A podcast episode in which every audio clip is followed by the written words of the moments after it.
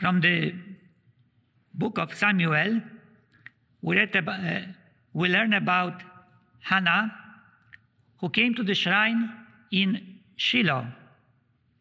In the shrine of Shiloh was the Ark of the Covenant, Holy Ark, holy place. So she presented herself before the Lord. But Hannah was a suffering woman. She was broken. She had no children. Apart from this, she was humiliated by others. So when she was in the shrine,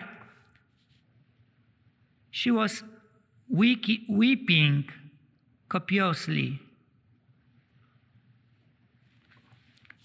So, with her pain, Hannah turned to God. She prayed, and she prayed with great trust. And she was saying, O Lord of hosts, if you, took, if you look with pity on the misery of your handmaid, if you remember me and do not forget me, if you give your handmaid a male child, I will give him to the Lord for as long as he lives. Neither wine nor liquor shall he drink, and no razor shall ever touch his head. So Hannah was praying for the gift of a child, of son. And she is promising that if God gives her a son, she will consecrate him to the Lord. He will belong to the Lord all his life. So uh, Eli, the priest in the shrine, uh, was thinking that Hannah was drunk. And uh, after talking to her, he learned that she was not drunk, but she was praying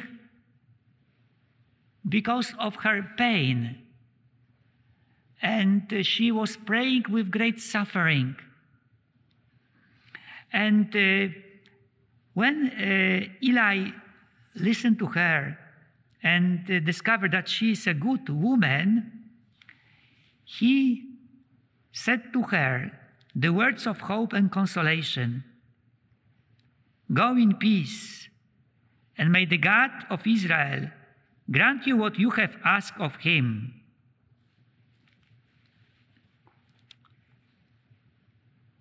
And God answered the prayers of Hannah. And God gave her a son. His name was Samuel. Many parents have no children and they suffer. Many of them would like to have children, but they don't have.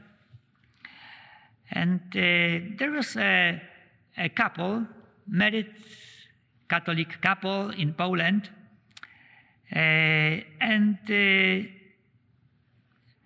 when the woman became pregnant, she had a miscarriage, and uh, so it was painful because the child was already dead. And next year, she became pregnant again. And uh, when she was in the second month of pregnancy, she was doing badly and she was in the hospital. And uh, her godfather, his name is uh, Zbigniew Chojnowski, had a special devotion to Saint Father Stanisław Papczyński. At that time, he was not saint yet. He was just the servant of God, Father Stanisław. Father Stanisław Papczyński is the founder of our congregation, Marian Fathers of the Immaculate Conception. He was born in Poland in 1631. He died 1701 and he is buried in uh, Góra Kalwaria in Poland, a town close to Warsaw. So this uh, godfather of this uh, lady with problems during her pregnancy, this uh, Zbigniew, uh, he knew Father Stanislav very well. He used to uh, go on pilgrimage and he used to stop at the, the place when uh, Father Stanislav is buried in Góra Kalwaria. He used to pray and he personally experienced many miracles and powerful intercession of the servant of God at that time, uh, Father Stanisław Papczyński, and healings. So he started praying for his uh, goddaughter, who was now in the hospital. And uh, he uh, started novena to Father Stanisław Papczyński, and uh, he also encouraged the members of his family to join him to pray together for the healing of this woman, pregnant woman. And uh, two days later, she was fine and she was uh, discharged uh, from the hospital. And uh, but two days later, it was Sunday, she was sick again. And uh, she suffered from severe abdominal pains and was taken to the hospital again. And the test confirmed the baby's heart had stopped beating. And uh, the doctor declared the baby dead. So she was really devastating. The second pregnancy, the second child is already dead. And uh, so uh, the following day, Monday, uh, a second test confirmed that the fetus had no heartbeat. But her godfather, Zbigniew, did not stop praying to Father Stanislav. Uh, and uh, they were waiting for a natural miscarriage, but uh, already on Wednesday, the mother had not yet miscarried, and so her doctor prepared to perform surgery to remove the dead baby. Uh, but just before the surgery, examining her with an ultrasound, the doctor discovered a heartbeat. And the doctor was shocked because he had, he had never uh, experienced something like this before. And the child, dead for a few days, came back to life. And so uh, this uh, happened on the eighth day of the novena to Father Stanisław Papczyński. No medical explanation can explain these events.